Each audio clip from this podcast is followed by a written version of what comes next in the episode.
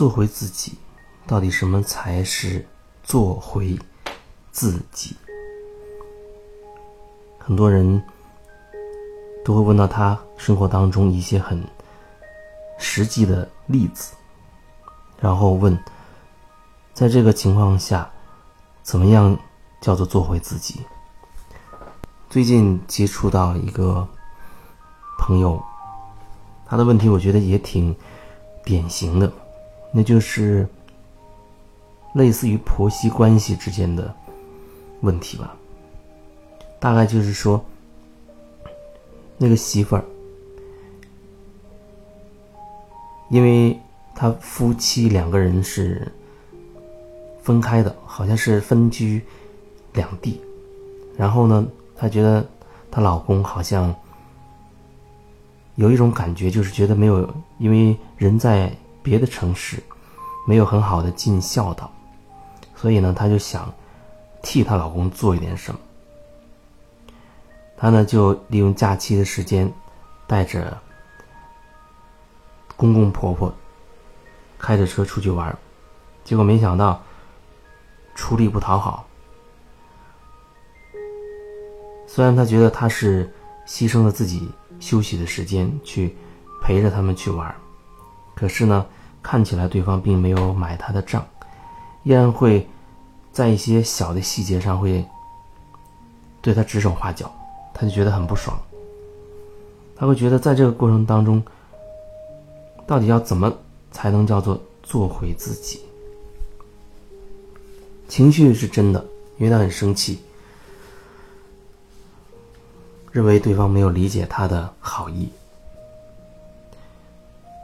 我觉得其实每一个点它都会涉及到很多层面，涉及到很多东西，它不能单纯的把它当做某一个独立的东西来处理。就像他说的这件事情，那过程当中我就在感受，我觉得首先他是不是把。自己心里的这些真实的想法，去跟她老公做过沟通。其实这里面涉及到的就是人跟人之间的关系，特别是怎么样去沟通这个点，把自己真实的那些想法和她老公说一说，包括她感受到，她认为她感受到她老公好像会觉得自己有愧于孝道。因为长期在外地嘛，然后呢，她觉得好像自己想替他对公公婆婆做一点事情，包括这些，如果你真的是这么想的，我觉得你都可以去跟你老公去去聊，就是把你心里面挖掘出来这些真实的感觉呀、想法去说一说，让对方能知道。然后就是你要搞清楚，你老公是不是如你所所猜测的，他是这么想的，因为他毕竟有他自己所谓尽孝道的方式，或者他根本就不是你所理解的那个样子。那你会以为好像你是替别人做事情，那我觉得这好像就越界了。越界了，只能说你从你自己的角度出发，你认为，哦，我就是想带他们出去玩一玩，散散心，那没有问题。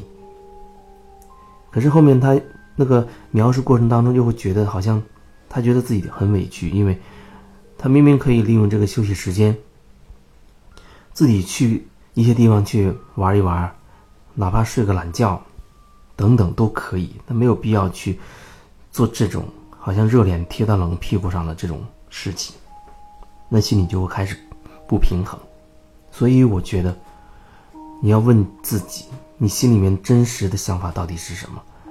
可能这个星期天你就只是想在家里面睡个懒觉，那你就不要勉强自己，为了好像哎呀我要当一个好媳妇儿。我不允许自己睡懒觉，我要在他们面前表现的好一些，啊，替自己长脸，替老公也长脸等等。所以，作为自己，就是在那种情况之下，你知道你心里面真实的状态，你知道你心里真实的状态，然后呢，更进一步的，你愿意去把你这个真实的状态。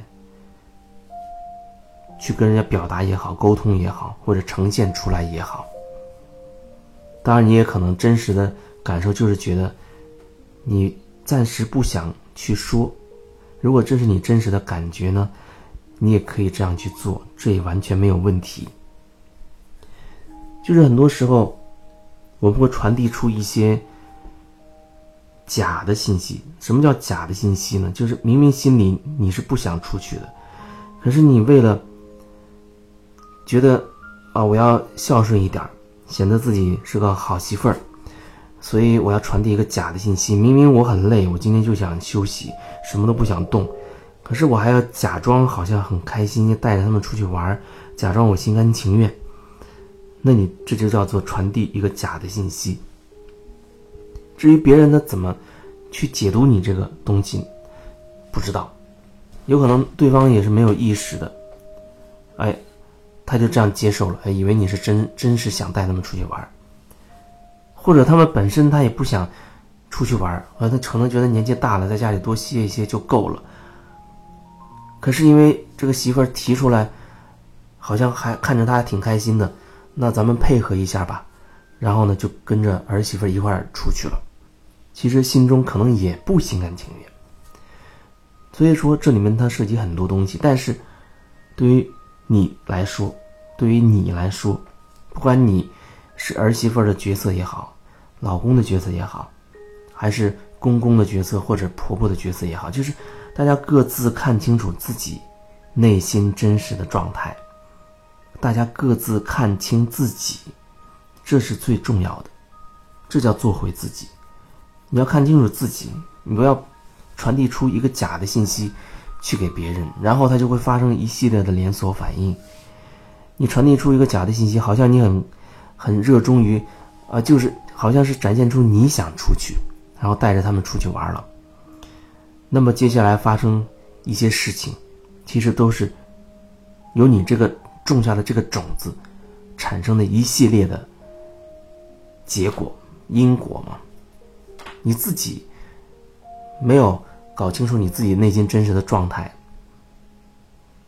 然后这是一个因，然后导致一系列让你也很不爽的这个果，最后你反而会觉得，为什么公公婆婆他不理解你的好意？因为你是带着目的性的呀，你想让这个关系好一些啊，想要代替你老公去做一点事情，尽孝道，结果对方没有按照你的套路来。你就会觉得对方不买账，你会觉得对方出了问题，对方不对。可是你有没有想过，整个这个过程当中，从一开始你就已经违背了你自己内在的这个真实的状态，或者说从一开始你就选择了欺骗。这次听起来也许会比较刺耳，但是它就是如此，是你自己这样选的。那么你就要为你自己的选择承担后面的所有的一系列的后果吧，结果。然后在后面，也许你有情绪，可是你有情绪的时候，你恐怕又会选择压抑，你不敢当着长辈面去发出来。可能你不会告诉他们说，你今天是觉得原本可以在家里睡个懒觉，好好休息一下，可是觉得两位老人好像长期闷在家里面。也不舒服，想带你们出去兜兜风。可是呢，你又被，好像又觉得被指责了，你又觉得挺不开心。所以这些东西，你是不是在每一个环节你都能感受到你自己心里面那个真实的状态，然后去愿意把它看清、表达出来？这是做回自己，这是通过一个。比较具体的这么一个事情，说一说关于做回自己。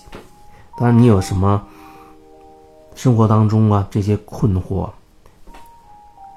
你都可以一起来聊一聊，不管是随便这么聊聊也好，还是你觉得要深入的啊，专门去处理一下，用那种个案的方式也可以。那你可以告诉我。然后呢，你可以加我的微信四八五八四六幺二，你也可以多听一听喜马拉雅上我的音频的分享，或者去多关注一下我在微信平台、微信订阅号上的一那些文字分享。当然，上面也有音频分享了。那音频是来基本上都是来自于我在喜马拉雅上的音频分享，只是就放在了这边，但是。你在两个平台上听，感受会不一样。就像很多人他也说，有一有的音频他已经反复听了，可是每一次听都会有不同的感受一样，他会不一样，感觉会不一样。那么你也可以关注这个订阅号，在订阅号的上面搜“我是你的疗愈师”，也可以找到他。那主页上面呢，有一些关于我的一些介绍。自己的，包括个案的，包括直播、微信直播的这个这个分享课程这些介绍，你可以去了解一下。然后你如果想加入微信群呢，也可以。微信群呢叫做“疗愈空间”。本身我没有刻意的去管理它或者打理它，只是在我有感觉的时候呢，说一说，就仅此而已。但是里面有的人有时候会说一些观点，说一些自己的事情。那么希望这个群能够随时能够提醒你，就是你可以随时回到自己的中心，而不是被别人的说法带走。特别是当你发现别人的思想跟你不同的时候，人很容易产生情绪。那个时候反而最是需要你去观己，就是反观自己的时候。那时候你还能做回自己吗？你要问问自己。